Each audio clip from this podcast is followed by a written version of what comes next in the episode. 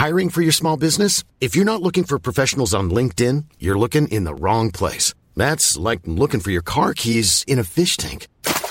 LinkedIn helps you hire professionals you can't find anywhere else, even those who aren't actively searching for a new job but might be open to the perfect role. In a given month, over 70% of LinkedIn users don't even visit other leading job sites. So start looking in the right place. With LinkedIn, you can hire professionals like a professional. Post your free job on linkedin.com slash people today. Bong Go calls for Coast Guard modernization.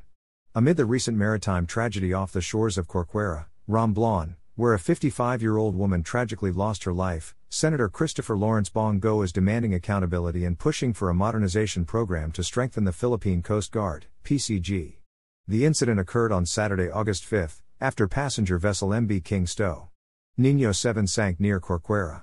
The PCG said one of the passengers managed to contact the local PCG station to report the situation. First of all, those to be proven guilty have to be made accountable, Go said in an interview on Monday, after distributing assistance to tricycle drivers in Pasay City.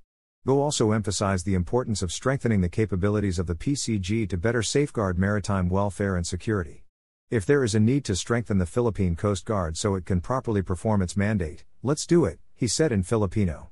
In line with this, GO has filed Senate Bill, SB 2112, or the PCG Modernization Bill, which is scheduled for hearing the following day. Our Coast Guard serves as the frontline defense against threats like smuggling, terrorism. Additionally, they provide invaluable assistance during natural disasters and emergencies, Go said. The proposed measure seeks to upgrade PCG's assets and resources to enable the service to carry out its duties and responsibilities more effectively.